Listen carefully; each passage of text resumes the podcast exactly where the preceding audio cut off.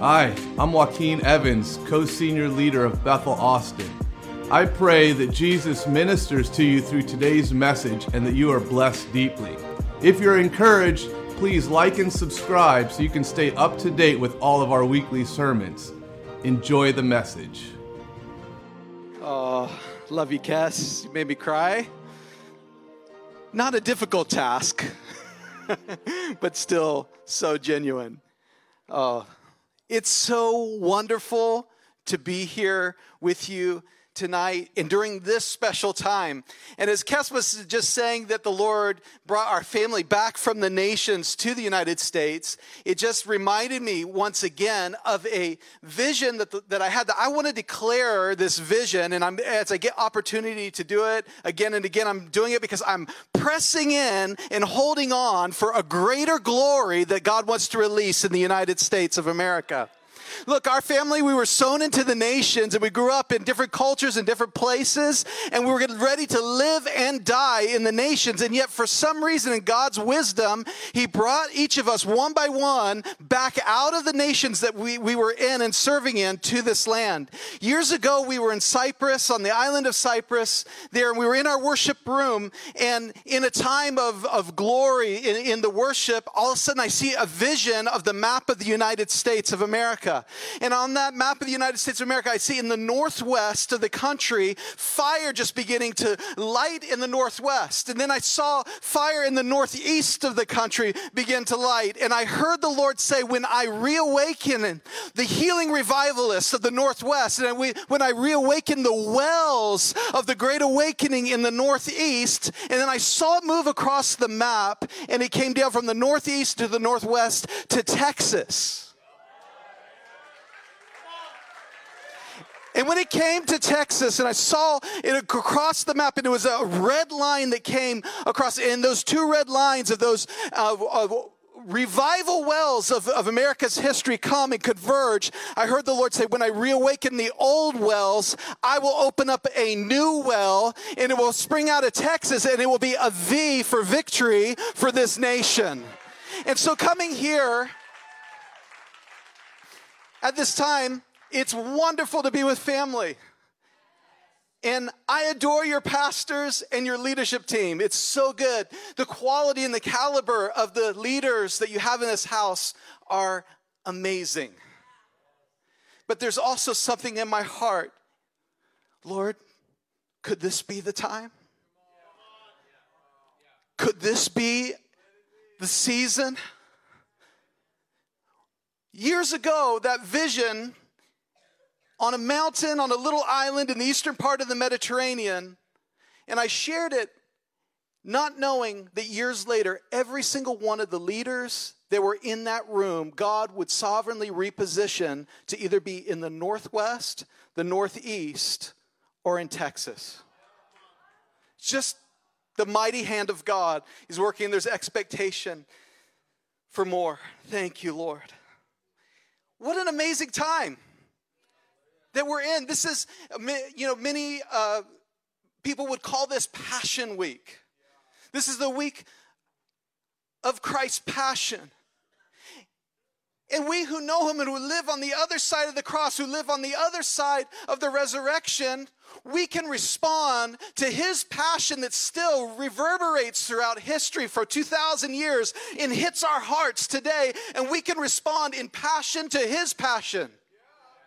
We could respond to what he's done. And as we remember and as we memorialize and we honor and we give glory to the Lamb for what he did on our behalf, we, were, we want to respond with a passionate and heartfelt response to him that says that somehow let our hearts and let our offering and let our song and let our preaching and let our words and let our relationships and let the work of our hands and all these things somehow give an offering back to you. We can never match what he did for us, but oh, we want to try.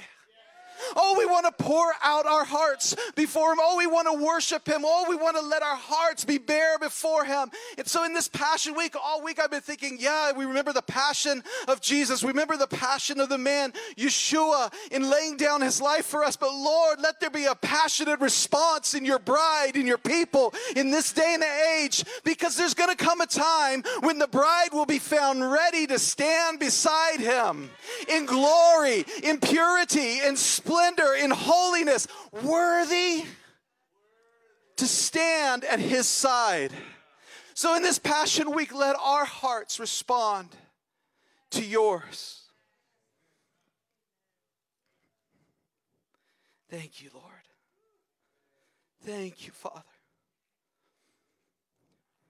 Revelation 12 11, and they overcame him by the blood of the Lamb and by the word of their testimony, and they did not love their lives to the death.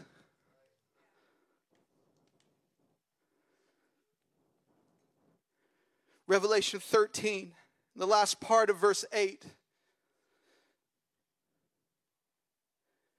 says that there's a book of life concerning the lamb that was slain from the foundation of the world. Worthy is the Lamb. Worthy is the Lamb. Glory to the Lamb. Before the earth was formed, before the cosmos came into existence, before God spoke everything into existence, it says here in John's revelation that the Lamb was slain before the foundation of the earth. That means to me that the sacrifice of the Lamb of God was not based upon man's fall, but it was out of the nature of God in whom there was no lack at all. It was out of the limitlessness of God, out of the great power of who God was that the lamb was already slain. There was already provision. There was already a solution. There was already an answer. And so we don't need a response to sin, but it, rather than that, that he had already had the fullness of provision in him. The words that come to mind don't do it justice, but it's like atomic power nuclear power that's not based in a response to sin, but it's based on, on the very nature of who God is in his limitlessness. There was an answer already before the question was asked. There was a solution before the problem was revealed. And whatever thing that we have in our life on this silent Saturday, we can have assurance in this that He already saw it and He will already see to it. He already saw it and he'll already, he's already seen to it. Hear me now tonight. I want to declare over your lives with the authority of the word of the Lord, the, because the lamb was slain before the foundation of the world, and there is nuclear, atomic power of the truth of God. Are you hearing me? nuclear atomic power of the truth of God's word that he has an answer before the question is asked that He is the solution before the problem is presented. So, for broken marriages, worthy is the Lamb who was slain before the foundation of the earth. For depression and anxiety and mental health disorders, worthy is the Lamb. My brother in law, who serves together with us in the greenhouse, which is our school of discipleship and spiritual formation in, in Harrisburg, Pennsylvania. When we were entering into our last session, he had a vision before the school started of every time that we would gather when a testimony would come forth, that everybody would respond with a shout, Worthy is the Lamb.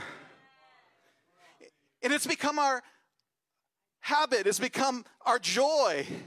That every time someone shares, even if it's like a hint of a testimony.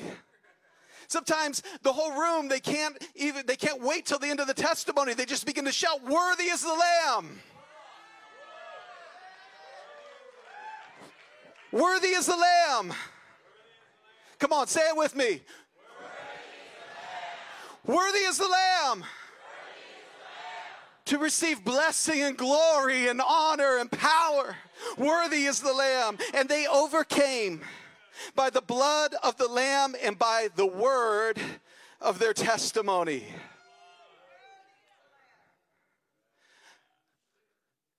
Tonight, I want to share with us and pray for an impartation into this very atmosphere that has been opened up in adoration and praise and worship and in the declarations of faith.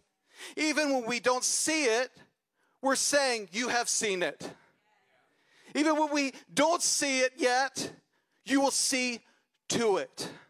It's one of the names of God, Adonai Yireh in Hebrew, and it means the Lord will see to it. When God provided a lamb for Abraham so he didn't have to sacrifice Isaac, he was known as Adonai Yireh, The Lord will see to it. And I want to declare in faith tonight for the things that seem insurmountable for the mountains that are looming in front of us. Let them be leveled by the word of faith tonight. The Lord will see to it. Let mountains be leveled. Let the impossible places be leveled now. Worthy is the Lamb. Maybe you see that in front of you. Maybe it's a, a healing that's needed. Maybe it's a, a restoring of a broken relationship.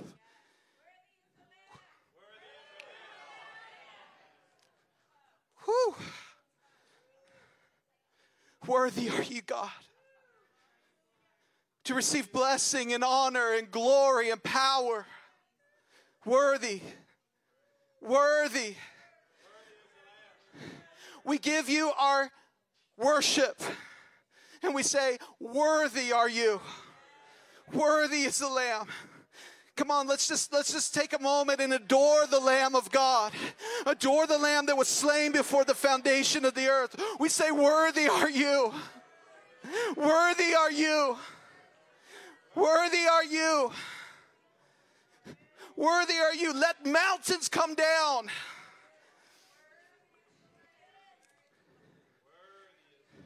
Let mountains be leveled at the shout of the Lord. Worthy is the Lamb. Worthy are you. Worthy are you. Feel free just to declare tonight, even in the midst of the preaching, if it wells up in your heart. I won't be thrown off if you stand up to your feet and you declare when it drops into your heart, Worthy is the Lamb. Woo!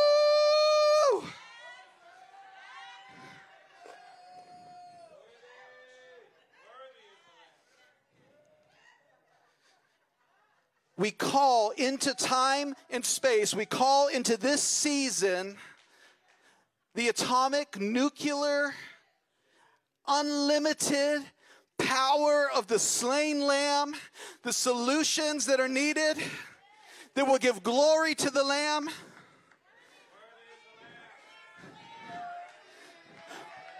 We pull from eternity we pull from eternity. We pull from heavenly places solutions even now. We draw upon it. We say, now, here in this place, in this season, in Passion Week on Silent Saturday, we position our hearts in faith that the answer is coming, that the solution is being released. Father, I thank you for sending messengers from heaven. I thank you for sending angels of fire like flaming arrows coming into households. There is a lamb for every household that's represented here, and that there is a lamb, there is a sacrifice that is more than enough, not just for your household, but for your community, for your city, for your state, for our nation. Worthy is the Lamb.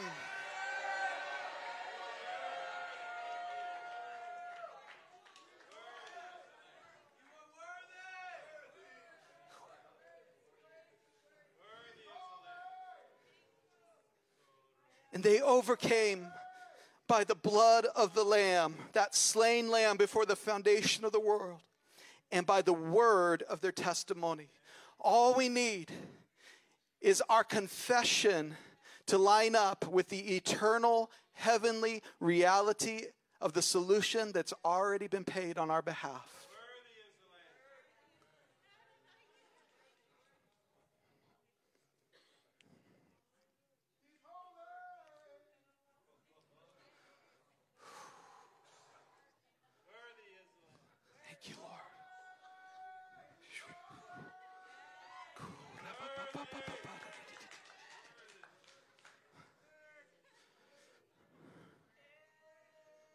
Behold the Lamb. Behold the man. And behold your king. This is, if there's a title for this message, if we even get to it, it's Behold the Lamb, Behold the Man, and Behold your King. Behold the Lamb. Open the eyes. Open the eyes of our understanding. Sweep through this place tonight with fresh revelation from heaven. Sweep through this place tonight. Father, I thank you. I thank you, Lord, for the spirit of revelation falling in this place, Lord, to see the Lamb, to see the man, Jesus, to see the King. Father, I ask that you would open up the eyes of our understanding tonight, that you would open up your word, and that you would show us wonders in your word for who the Lamb is, who the man is, who the King is. We worship you, Jesus. We worship you, Jesus.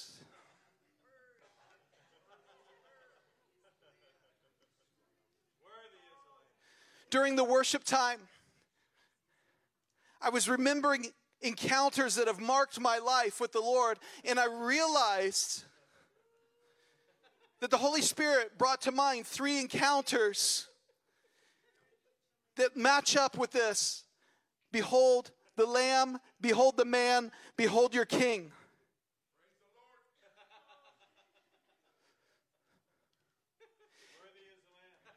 And I'll share them in the opposite order because that's how it happened chronologically in my life, but the order doesn't particularly matter in that. But years ago, a life defining encounter with Jesus was at the end of our first school of ministry in Cyprus, our first discipleship school. And we didn't have a trained staff, and it was just a small band of people, but we were going all after the Lord and His the vision that He put on our hearts, our lives. And at the end of a six month season, we came to our missions trip at the end, and I was exhausted. My body was spent, my emotions were spent, and, and, and as you know, going in my youth after the Lord and all that time, I came to a wall uh, during the outreach trip. And I remember we were going to minister in a prison that day, and I had to say to one of our team members that you're just going to have to take the team. And I stayed back at the place where we were. And all I could do and all I had the energy was to lay on my bed and I grabbed my Bible and I laid it upon my chest and I just said, I'm gonna, I don't even have the energy to read. And I just slept throughout the day with the Bible on my chest. And the next morning, we got up to go to a prayer meeting before ministry. We showed up in this house. And I'm just waiting on the Lord in this prayer meeting. This was in the nation of Ethiopia. And people know how to pray. People know how to pray. When we arrive, they pray before the prayer meeting. When you come into the prayer meeting, people are on their knees everywhere with tears coming down their faces, crying out in their desperation to the Lord. It's just because He is worthy. And, we, and I set up, I came into that meeting with our team, and the, and the atmosphere was already ripe. And in the middle of the worship time, I looked across the room and I saw a young man in the room there, and I, began, I called him out and I began to walk towards him. And when we got to the middle of the room, the Lord was giving me a download for his life. And I got to the middle of the room, he was walking towards me. And when we got to the center of the room there, it was as if the Lord dropped a spiritual mirror down into the room. And I realized that the word that I was speaking over his life life, Jesus himself was speaking over me. And in that moment, before I could even get to him and touch him, we, it was like, it was just, like there was an explosion that happened and we got close to each other and he went flying backwards onto the ground. I went flying the other way and I saw Jesus walk into the room that day. And he came as king in that moment. And he came, and the fear of the Lord broke out in the room. People began to scream at the top of their lungs. Other people saw angels moving through the room. And there in that place, as I was on the floor, I was wailing at the top of my lungs. And all I could say was, Holy, holy, holy, holy. Because he came in his authority. And I literally, although I didn't see him with my physical eyes, it was more real. As I saw him with the eyes of my spirit as he walked in the door, and he came to me and he stood over me as I lay shaking on the ground with the fear of God. I didn't know in that moment if I was going to live through this encounter. It was like fire was going through my whole body as I was shaking. My clothes were wet from sweating, and I was crying out. And all I could describe of him was his face is like liquid fire. It was movement, and it was holy, and it was fearful, and it was awesome in that place. And 45 minutes later, as I'm still in that place and the meeting is over, people are just having encounters with God around the room. Someone thought, one of the leaders thought, well, let's get on with the service. They went to grab me. When they touch my leg, they go out under the power of God in that place. And I crawl under a table finally to try not to be a distraction because I'm in the middle of the room so they could get on. I don't know why we think when Jesus shows up, that we need to continue on with the order of service.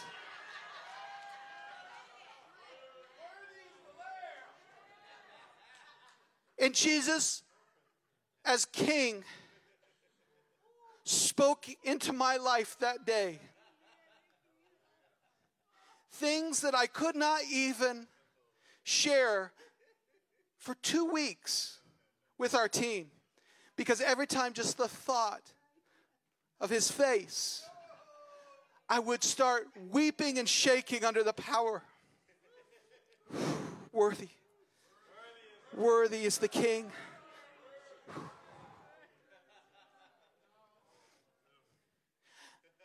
The only people I could share with in that moment was my parents because I knew that they had experienced the realms of glory, that they would be able to understand through the sobs, through the shaking, that would rack my body as I tried to explain.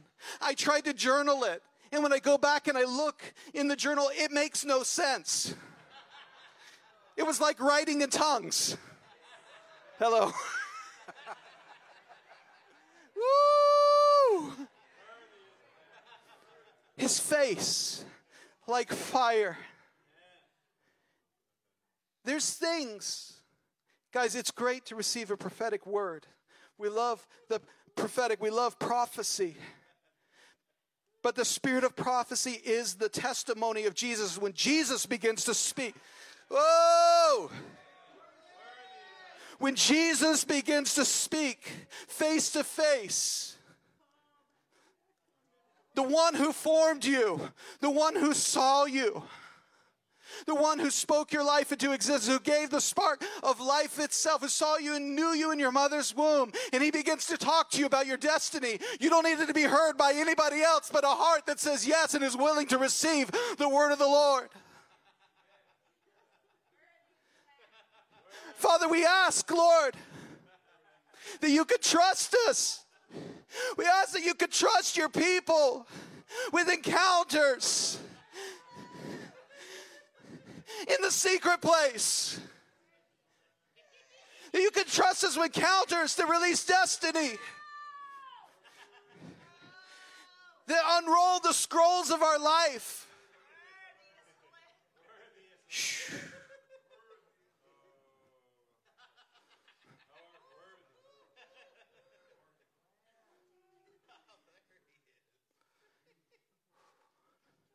The next encounter that I want to share with you. This next visitation with Jesus was as he came as a man.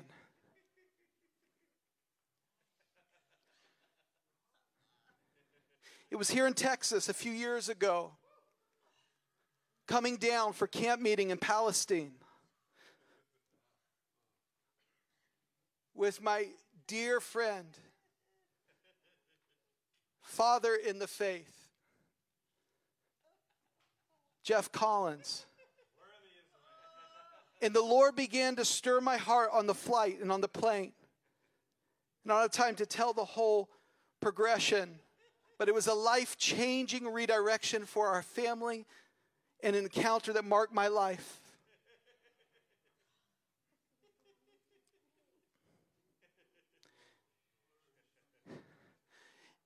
It was coming out of that season of crazy season of COVID and all those different things that were going on. I realized I had been standing guard and I had been resisting the enemy and I had the sword in my hand, but I wasn't able to let go of the sword when the season was shifting at that time. And I needed a fresh touch from the Lord. Sometimes you can become weary and well doing and you're on your guard, but when there's a shift of season, you have to know how to change your posture to be able to receive the now word of the Lord that will advance you into the next place.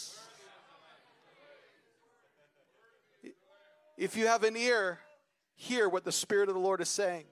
Some of us have been holding on to the posture, to the stance, to the tools, to the weapons of the past season, and we're not willing to let go because we have made an idol out of faithfulness and not allowed the redirect of the Lord in this season to speak to our hearts so that we can posture ourselves to receive in such a way that the unexpected, the suddenly, and the beauty and the glory of His design is revealed in our lives in a moment. And I came and I remember uh, met Joaquin and Eddie and the team and Giant Kess and those that gathered there. And I just, I just, I just crying, God, melt my heart. Melt my heart. I want that heart that's soft before you bend me, God. Like the revivalists of old. David Brainerd. Evan Roberts. Melt my heart. And it was the first night of the camp meeting at the end just said, I want everyone who's in ministry to come to the front and then the, and the people to come and pray. And Giant Kess and a couple of others came and prayed for me. And I remember it was one of those times where you're at the front and it closes out the meeting and everyone's left the room and they're still praying. And I'm just there thankful for the love that they're showing to me and then every once in a while peeking to see who's left in the room. You know, have you ever done the receiving and peeking? Jesus said, watch and pray. There's a lot of things recorded, recorded in Scripture because someone was peeking. Woo! we know about that upper room prayer meeting because someone was peeking and they saw the tongues of fire. On, woo, thank you, Lord. Yay. And Giant Kess and a few friends kept pressing in and praying. And then Jahi began to cry. And he's like, Matt, you have no idea.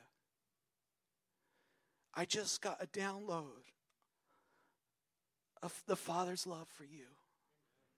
Just a glimpse. You have no idea. And I just, it's just like the dam broke and tears started flowing down, and then glory started being released and our hunger and our love and we're just like we want first love. We want first love. Again refresh us renew us touch us with first love. Again wash us. Wash us from the stuff of the seas the past season. Wash us from the cares of this world. Woo! Wash us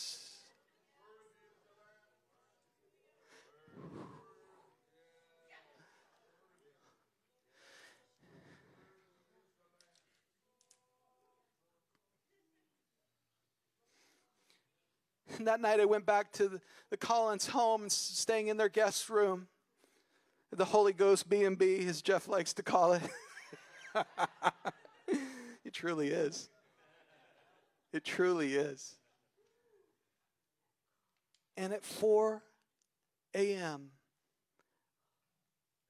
I sensed the presence of the Lord. And I woke and Jesus was sitting on the bed as a friend. And he looked at me, and I woke and I was just laying there. Tears began to just flow down my face, and he said, I just want to be with you. And in that moment, the way he looked at me, I knew I could go back to sleep and he would just stay there. He was so kind. He was so gentle in that moment with me. Like a friend. He says, I just want to be near you, Mathew. And I just laid there and, and tears were running down my face. And, and, I, and I just, in my heart, without words being formed on my lips, I just loved him and I just worshiped him.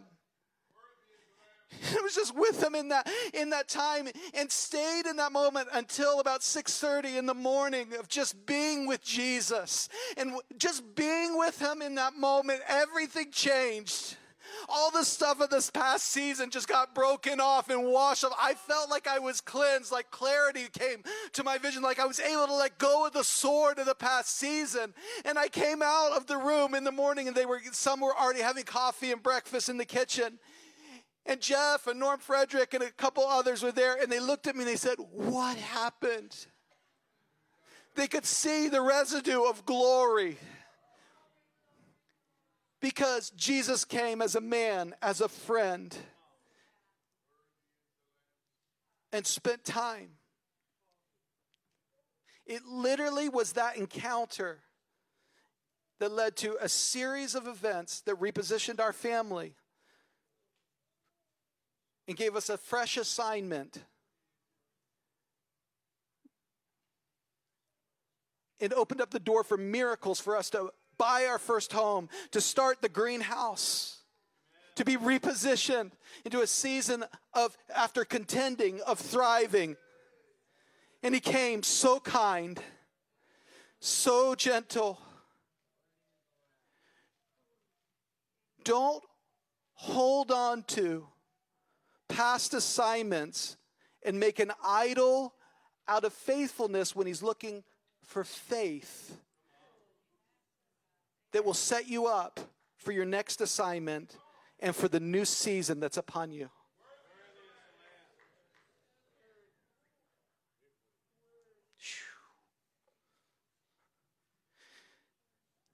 And then the third encounter that I want to share with you that marked my life is the most recent. And it's Jesus revealing himself as that lamb. was at a conference in Maryland, and the Lord had been moving throughout the whole conference in a powerful way, a special time of ministry, particularly in impartation to young adults and to teenagers during that time. So many people were receiving the Holy Spirit for the first time and receiving gifts and impartation and all these things. They came to the last session of the conference there, and during the worship, they hit a crescendo moment in the Spirit, and the worship team was singing a refrain over and over again May the Lamb receive the reward of his suffering. May the Lamb receive the reward of his suffering. May the Lamb receive. And I know that I know this refrain. I'm a student of revival history. I know where it comes from. I'm very familiar with the story. I've ministered in Herrnhut, Germany, and amongst the Moravians today. I've had students that are modern day, are Moravians by descent in our school in Cyprus. And we have a team in, in Herrnhut. Oh, sorry, I'm hitting puberty, I guess, again. And we have a team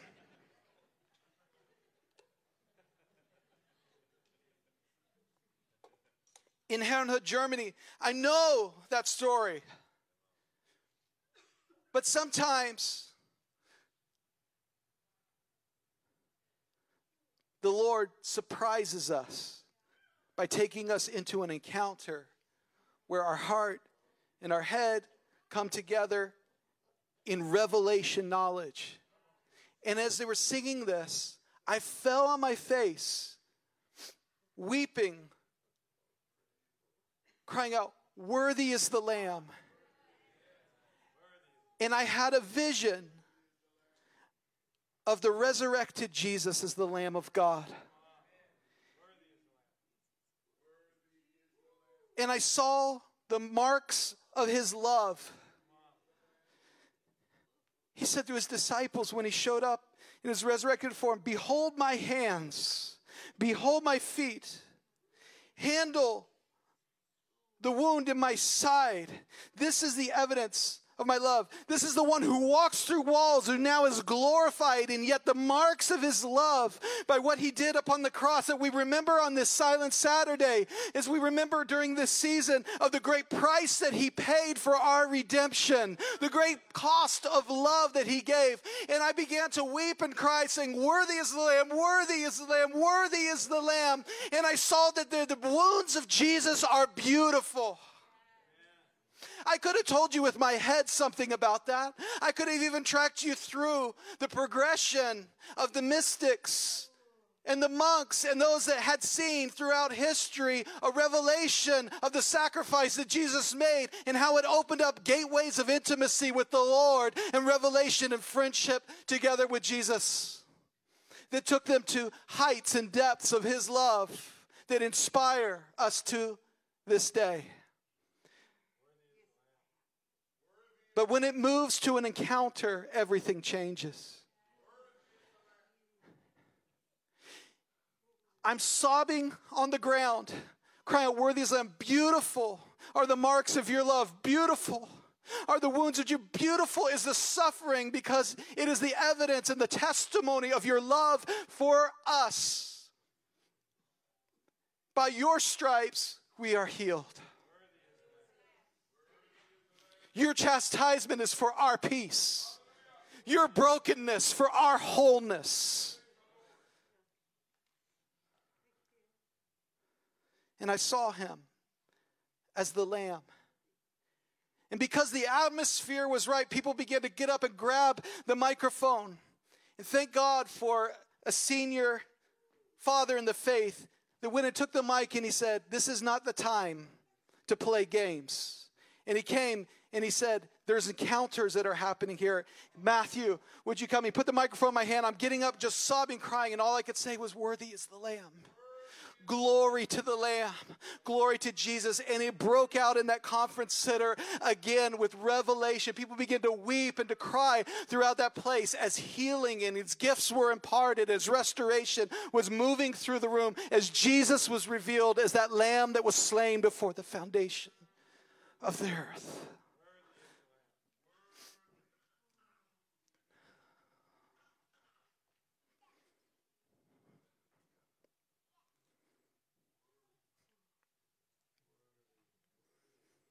And they overcame by the blood of the Lamb and by the word of their testimony. Father, I thank you for the confession of what is true from your word and the testimony of the reality of your presence in our lives, working and moving and having its way. Release revelation.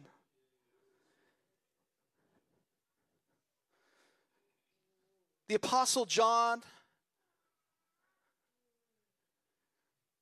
lived the longest of all the eyewitnesses to the majesty of Jesus in his life, his death, and his resurrection.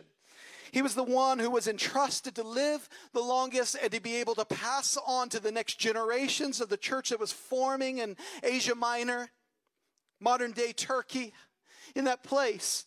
And he was called at the beginning the son of thunder but by the end of his life, he became known as the apostle of love. He encountered him. John's encounter on the island of Patmos in the book of Revelation happens before the Gospel of John is written. And although Revelation speaking about the end things and it's, and, we, and it's at the end of scripture and at that time john's gospel is so unique in that it comes after the other accounts. And the synoptic gospels the gospels matthew mark and luke they're the ones that tell what jesus said and what he did. They give his teachings to us. It describes in different accounts with different audiences and different purposes. But there's something about the gospel of john they came at the end of his life after he'd already been imprisoned and set free from Patmos, after he'd already been taken up in the spirit to heaven and seeing things that would happen in the future and advance. And this apostle love begins to sow into the next generation of the church so that the very thing that was needed that the Lord gave him longevity in his life was that the church would be established in a love encounter with God so they'd be with, able to withstand persecution. They'd be able to withstand the assault of pagan religion and witchcraft and all those things that were going on in those days, and that they would grow in the midst of it. And though they, they were a remnant, that within a short amount of time, that they would topple an empire and that their witness of an upside down kingdom would open up a way for the gospel to be glorious and to go forth. And we need that apostle of love and his testimony today in America, today in Austin. We need him revealed. That we need to see him as the lamb, as the man and as the king. In John's gospel, the apostle of love, in John chapter 1, it's recorded. The next day, John saw, speaking of John the Baptist, saw Jesus coming toward him. John is preaching to all of Israel at this time and he's preaching and he's calling the nation to repentance as all of Israel came out to hear him. And with many strong exhortations he called them to repentance. And then in the midst of the multitudes that were getting ready for baptism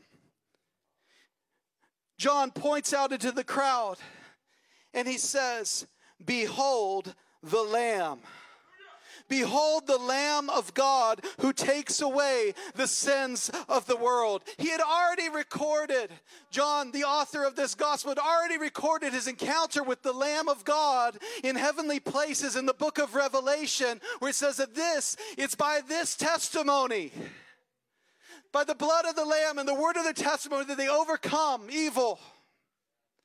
It's the strategy that we need for Austin is the blood of the Lamb is more than enough to mark our homes, to mark our hearts, to mark our lives, to set us apart in purity and righteousness and holiness. To put zeal in our hearts because of the work that He has done. And out of that to live as just shining in a bright witness before Him so that we could stand in the midst of the crowds of the people and that someone could say, Look, behold, and see that the Lamb is working, the Lamb is walking, the Lamb is moving again. Is that not our witness to the world today? That God is alive, that God is good, that He's working a plan, and that that plan is good. And we're inviting people to get in line with His good plan. Worthy is the Lamb. And so John cries out through the multitudes as Jesus appears on the scene. It takes a prophet because he has not done a miracle, he has not preached, he hasn't done a sign up until this point. But there's a prophet that's ready to be able to receive him. Lord, give us prophets' eyes to be able to see the movement of Jesus in our midst and in the midst of the multitude. Make us stand out from the crowd. Make us stand out, Lord God. That we wouldn't be like the living dead.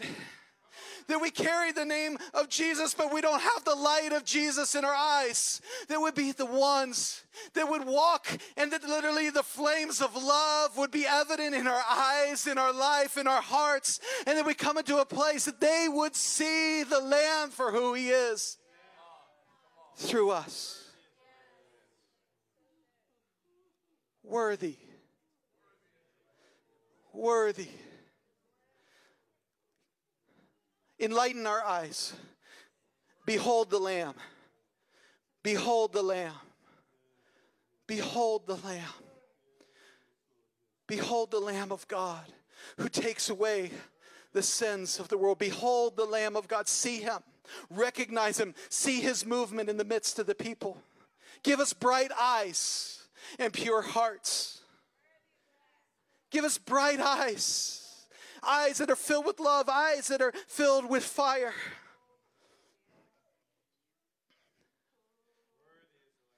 In John, he gives his account and he's framing this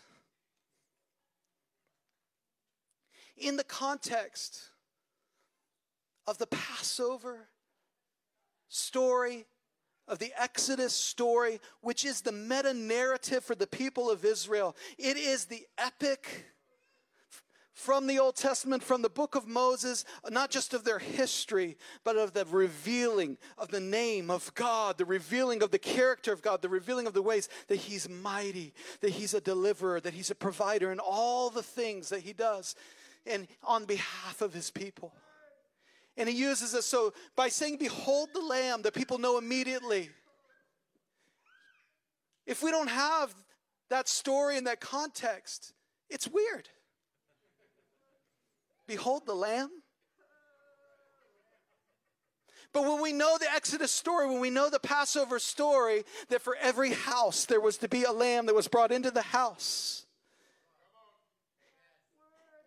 And because the life is in the blood, that there would be a sacrifice that would be made for each house, and that blood of the lamb would be put upon the door of the house, and that the angel of death and judgment would pass over them at that time. And that, the, and that because of the power of that blood of the lamb that was slain before the foundation of the earth, that's why there was power in Egypt before Jesus died on the cross, because they're pulling from the instructions of God from eternity past into the moment. As they did it in the past by faith, it took faith to obey the words of Moses. So we do on the other side of the cross by faith. We appropriate the blood of the lamb. It's not just something to talk about and to sing about, but we get get it and we have to apply it to our home. We have to apply it to our hearts. We have to apply it to our community. We've got to apply it to our workplace and to our city. It's the precious blood that the life is in the blood.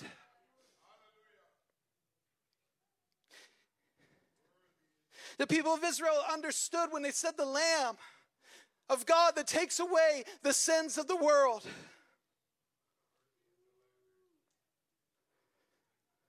They would remember the pattern of the Passover. They would remember the instructions in Leviticus.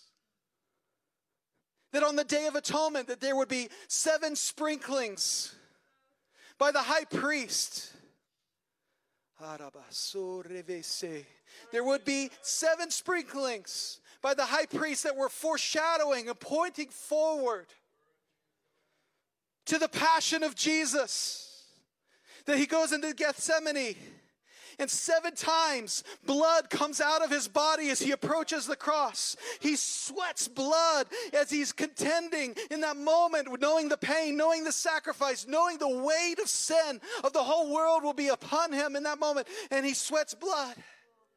And then he's brought before Pilate, he's brought in judgment, and they, they take rods and they beat his face. And his face is bloodied in that moment as the lamb.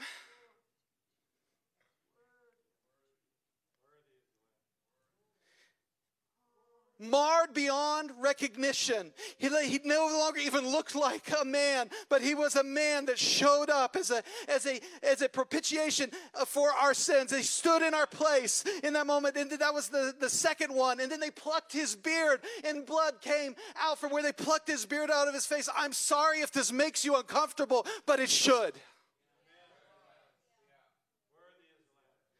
Worthy is the Lamb the beautiful wounds of Jesus that made a way that he conquered in the beginning. He'd already done it, but then he came as a man and he took it upon himself.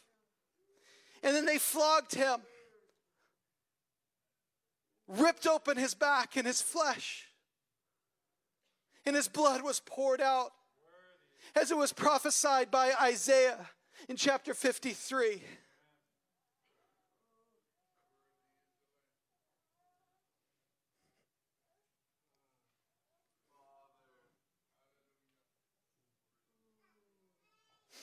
And they took a crown of thorns and they pressed it into his head in mockery of him as a king. It's not the end of the story. But blood flowed again. I lost count, but we're somewhere up to six.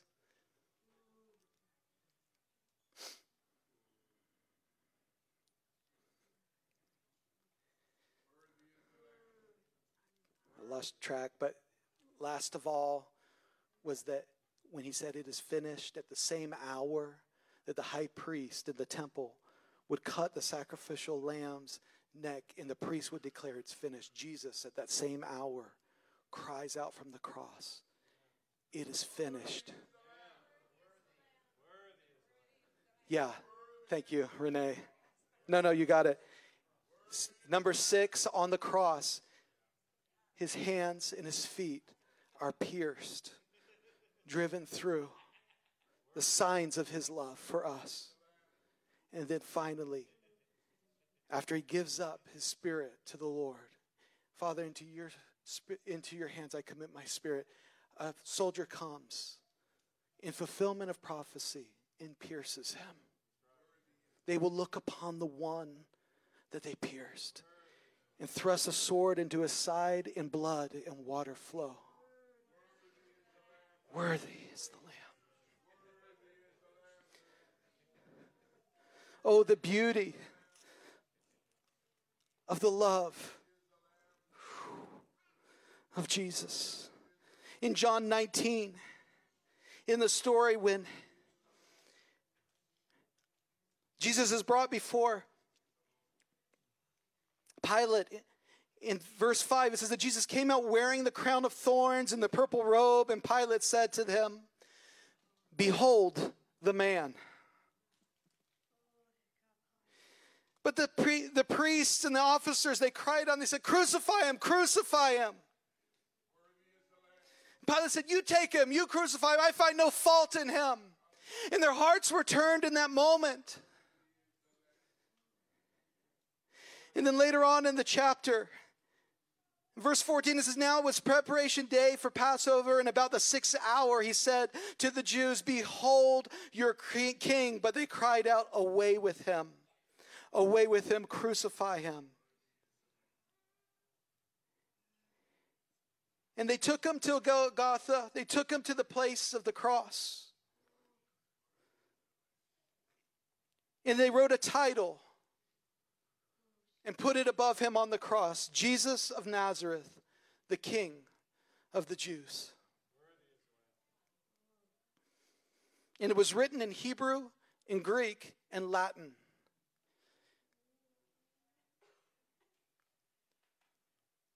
In the irony and the beauty of God's design, that would also be the route that the gospel would take.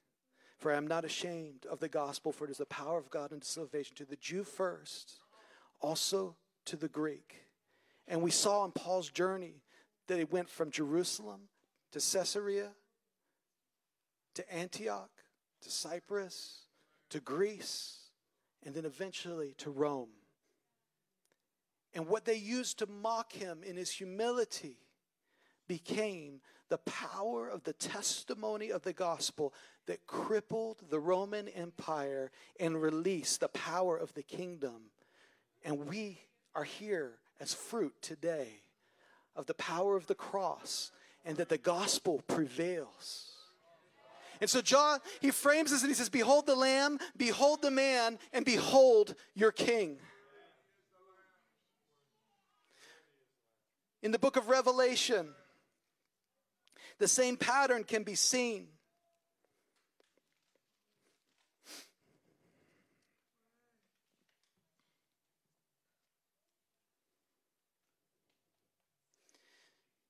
In Revelation 1, after John is on the Isle of Patmos, he says, I, John, both your brother and companion in the tribulation and the kingdom and the patience, like a silent Saturday, in the in between space,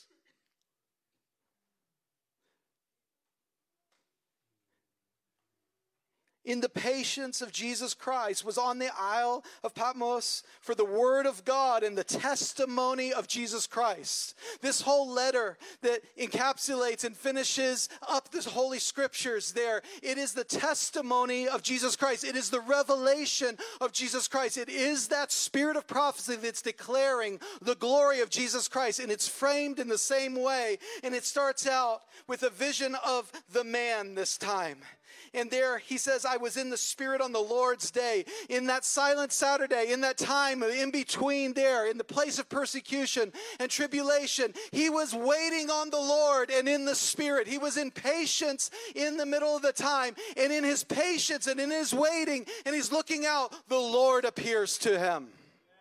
Take courage. Take courage. He had to know this is not the end of the story. You have to know that in the in between, stay true, hold fast, hold on, be in the Spirit. No matter the challenge, no matter the obstacle, no matter the tribulation or the persecution, this momentary light affliction is but for a moment, but it is working within you a far more exceeding and eternal weight of glory.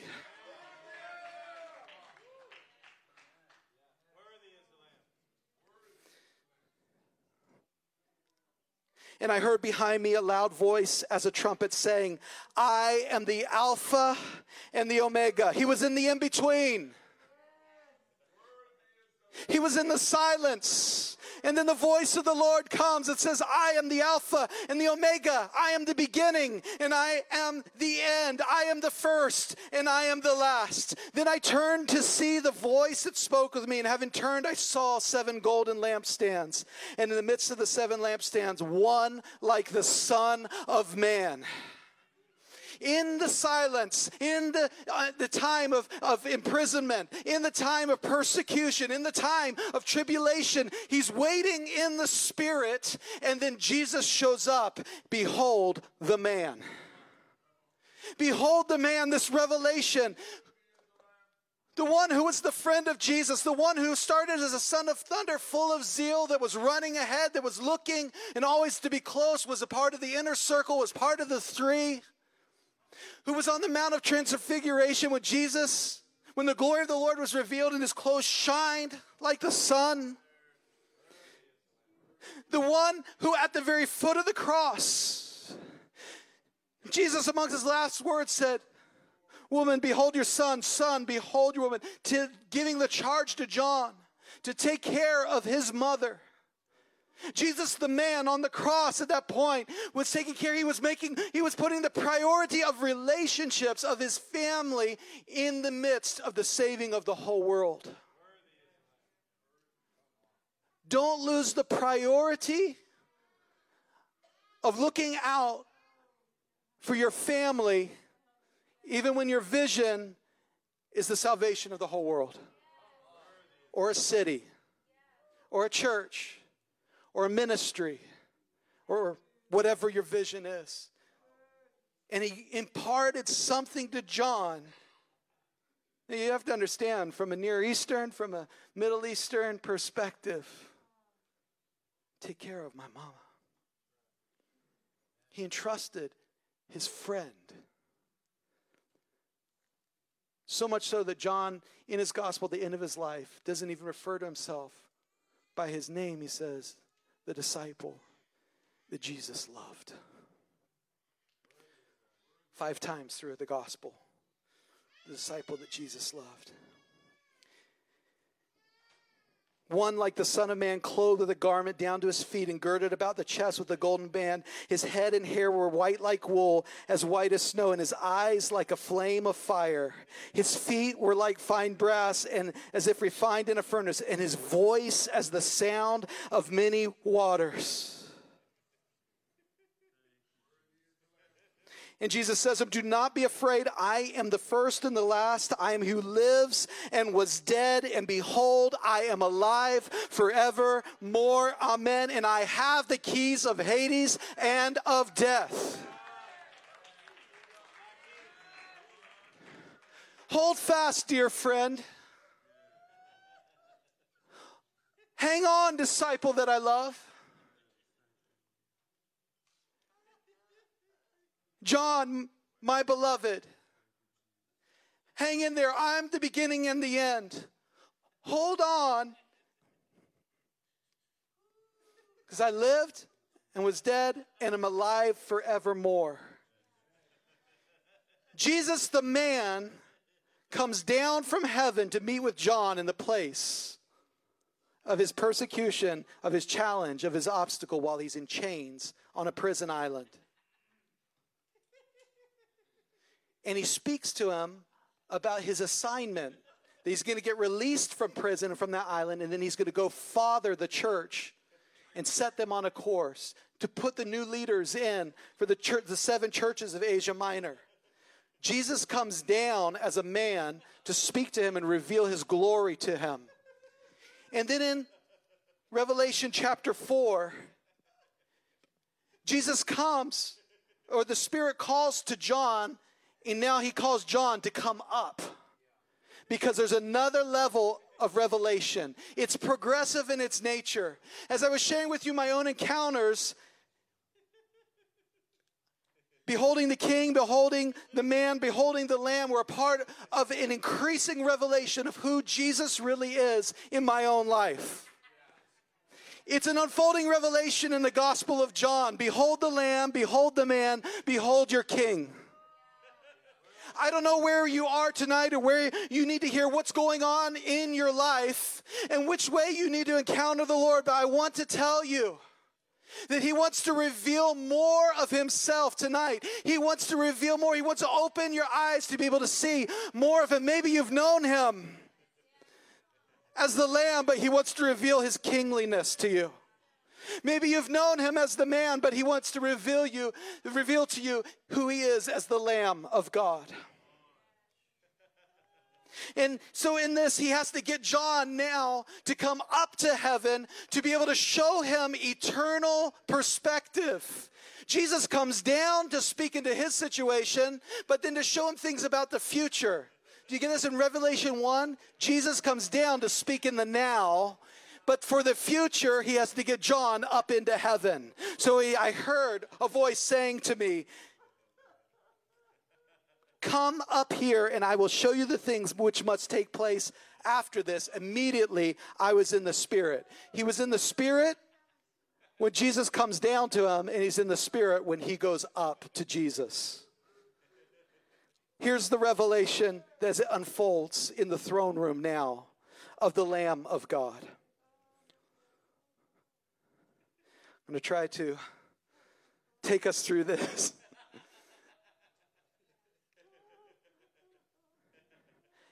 Hang on with me here if we can. We're going somewhere.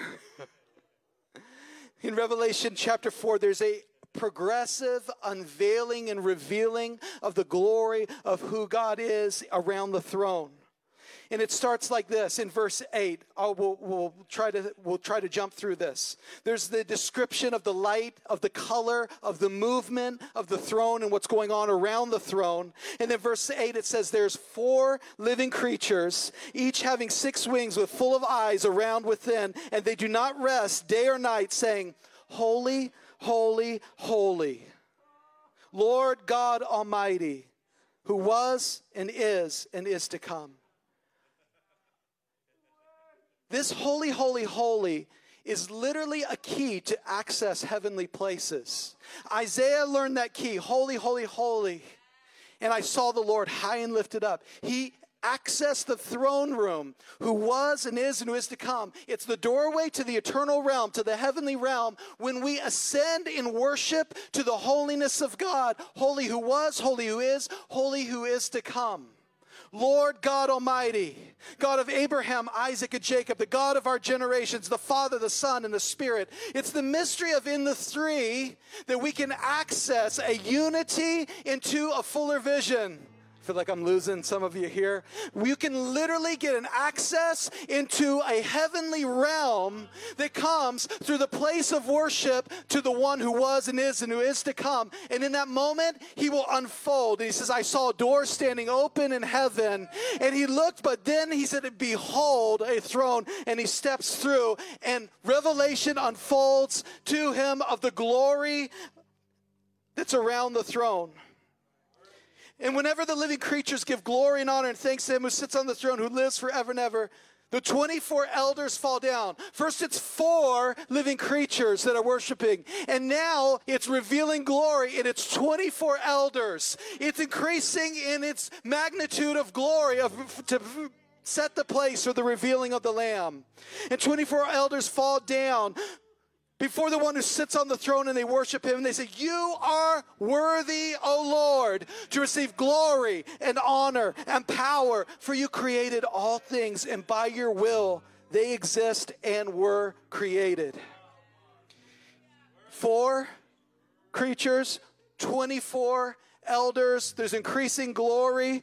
And then in the pageantry of heaven, in the movement of heaven, there is a cry that says, Who is worthy? Who is worthy? Worthy is the Lamb. There's a question that's asked, and John, in that moment, it says, I wept much because I didn't know who was worthy. And he turns to an angel, and the angel says, Don't worry here.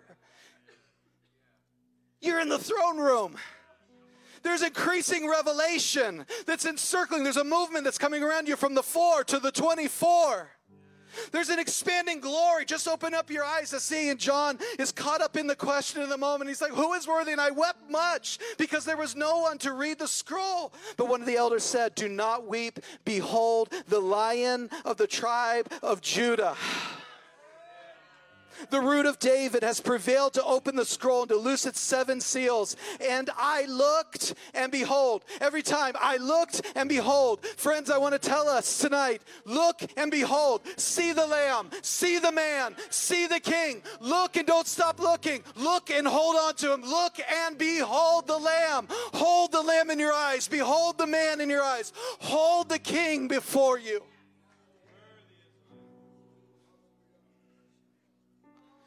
And I looked and behold, in the midst of the throne and the four living creatures, in the midst of the elders, it's growing in its capacity of worship as though it had been slain, was a lamb having seven horns and seven eyes, which are the seven spirits of God sent into the earth. Going down. Now, when he'd taken the scroll, the four living creatures, the 24 elders, fell down before the lamb. And they sang a new song and they said, You're worthy. You're worthy. Worthy is the Lamb. You're worthy to take the scroll and to open its seals. For you were slain. The Lamb is slain from the foundations of the earth, and he has redeemed us to God by his blood, the precious blood of the Lamb that takes away the sins of the whole world. He's worthy because of his blood, because of his sacrifice, because he is slain. He's holy because he created, and he's worthy because he has redeemed us. He's the redeemer out of every tribe and tongue and people and nation. It's not just an Israelite story. It's not just a Hebrew story. It's not just a story for the, for the Jewish people. It is now a global story of every nation and tribe and tongue that are redeemed by this lamb that was slain. And he has made us to be kings and priests to our God, and we shall reign on the earth. And the revelation continues to grow and it begin, continues to ripple out. And it was four, and then it was 24, and then it was elders that were added to it. And the revelation of the Lamb has come. And then I looked and heard the voice of many angels around the throne living creatures and the elders, and the number of them was 10,000 times 10,000 and thousands of thousands. Do you see the growing, rippling out revelation? Because as the Lamb is revealed, there's a greater glory that's needed to sing the songs of the Lamb. Later on, there's 144,000 that are singing the song of the Lamb, and they say, We will follow the Lamb wherever he goes. Mark us as those that sing the songs of the Lamb. And with a loud voice they sang, Worthy is the Lamb who was slain to receive power and riches and wisdom and strength and honor and glory and blessing. Do you see that it's adding uh, attributes to the Lord as the revelation is unfolding? And now it's thousands upon thousands, myriads upon myriads, angels surrounding elders and living creatures and movement and worship. And they're all crying out, Worthy is the Lamb. And here on Silent Saturday, in the in between space where the Alpha and the Omega is the bookends of our life, We stand in that place to say, although we might feel that in some ways that we are in chains, we're waiting and in the Spirit, and there's a revelation unfolding in our hearts of the glory of the Lamb of God that was slain before the foundation of the earth. And if it was then, it can be now for us again today.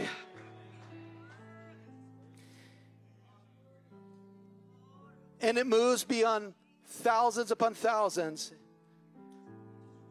And every creature which is in heaven and on earth and under the earth, and such as are in the sea, and all that are in them, I heard them saying, Blessing and honor and glory and power be to him who sits on the throne and to the Lamb forever and ever. And then the four living creatures said, Amen. And the 24 elders fell down and worshiped him who lives forever and ever.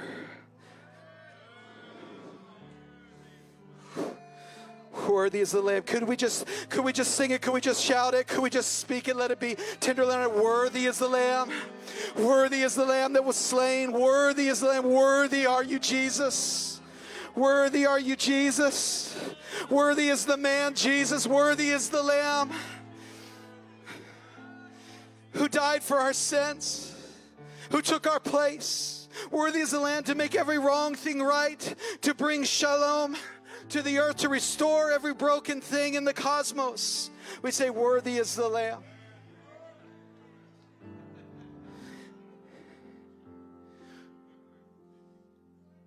As the revelation grows of Jesus Christ, there's a movement in the song from Worthy is the Lamb Behold the Lamb, to follow the Lamb. What begins in the place of revelation when we're gathered here and we have a heart response in worship must lead us into active discipleship and action to go. We will follow the Lamb wherever He goes. That means it's not enough to sing those Lamb songs in here, but when we go out of this place, we're following the Lamb wherever He goes. That He is redeeming peoples, He's redeeming places. Father, we say, Lord God, that the communities that seem impossible and too difficult, they're not impossible for the Lamb. We're going to follow Him wherever He goes that his blood has paid the price and that he's more than enough. And then in Revelation 19,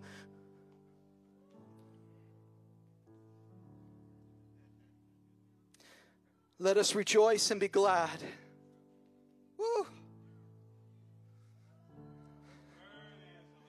Let us rejoice and be glad and give him glory, for the marriage of the Lamb has come, and his wife has made herself ready.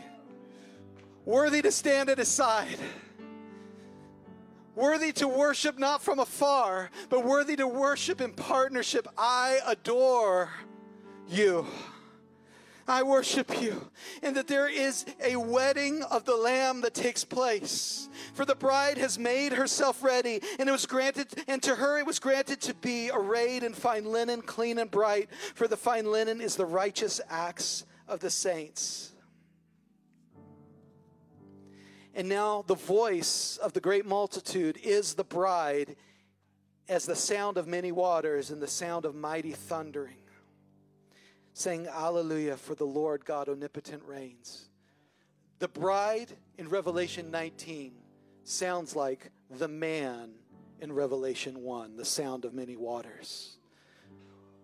Father, in the growing, rippling revelation of who you are, we need to sound more like you in this day as we prepare for a wedding feast. Woo! Rejoice and be glad for the wedding of the Lamb has come.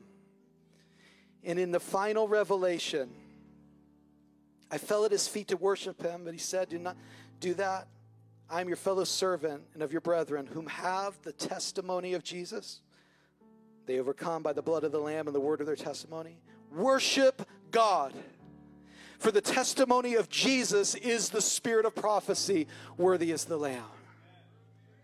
Now I saw heaven opened, and behold, a white horse. And he who sat on him was called faithful and true. And in righteousness he judges and makes war. His eyes are like a flame of fire, and on his head were many crowns, not any longer the crown of mockery that brought blood. Now there are many crowns of glory that are upon his head. The crowns that the elders have cast down in worship, the crowns of the nations that have become priests and kings to the Lord. Now that glory is given to the one king above all kings.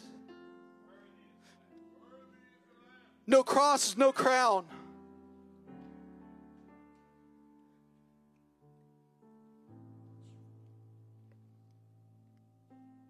He had a name written that no one knew except himself. He was clothed with a robe dipped in blood, and his name is called the Word of God. And the armies in heaven, clothed in fine linen, white and clean, followed him on white horses.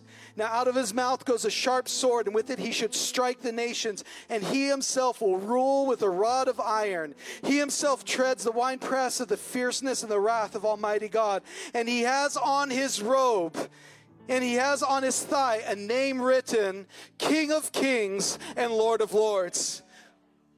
When we pass through the revelation of the Lamb that meets us in the in between space, and of the man who knows us and can identify with us in our sufferings and our grief, and then we are able to enter into intimate fellowship of his sufferings together with him, it is not the end of the story. In all of that, he is preparing his people to be able to stand by his side when he's revealed in his final glory. And he will not just be the suffering servant, he will not be the one who is mocked, but he will have a tattoo. He will be written upon his thigh in the place of intimacy and the strength of a man.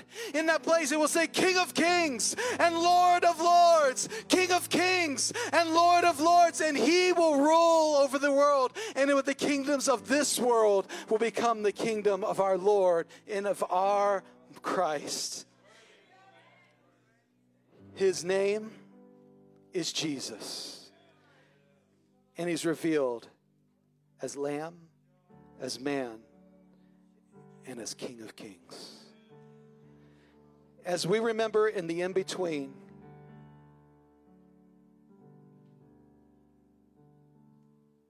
Jesus on the cross. It's not the end of the story. We're going to gather back tomorrow and we are going to celebrate the resurrected one.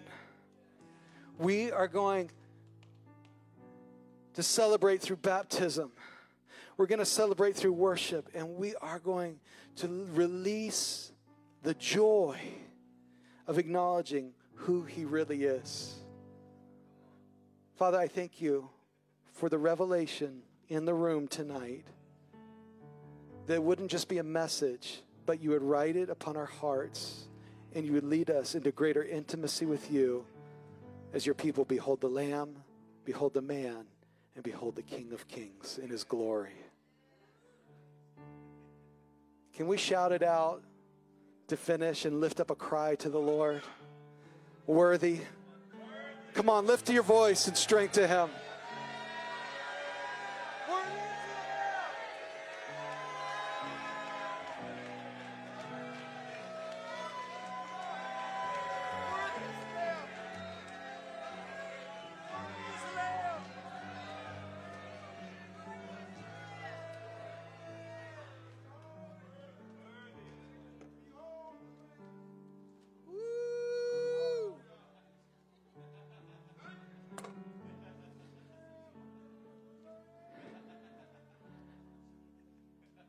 As you lay your head on your pillow tonight,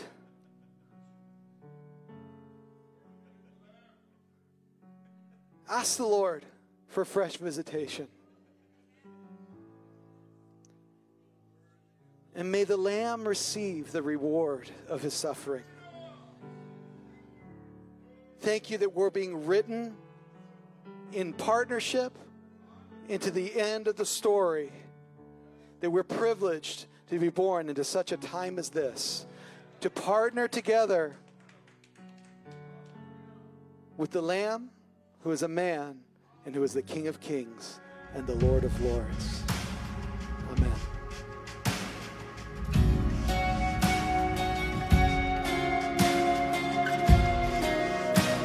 Thanks for listening to the Sermon of the Week for more information about this podcast and other resources, please visit bethelatx.com.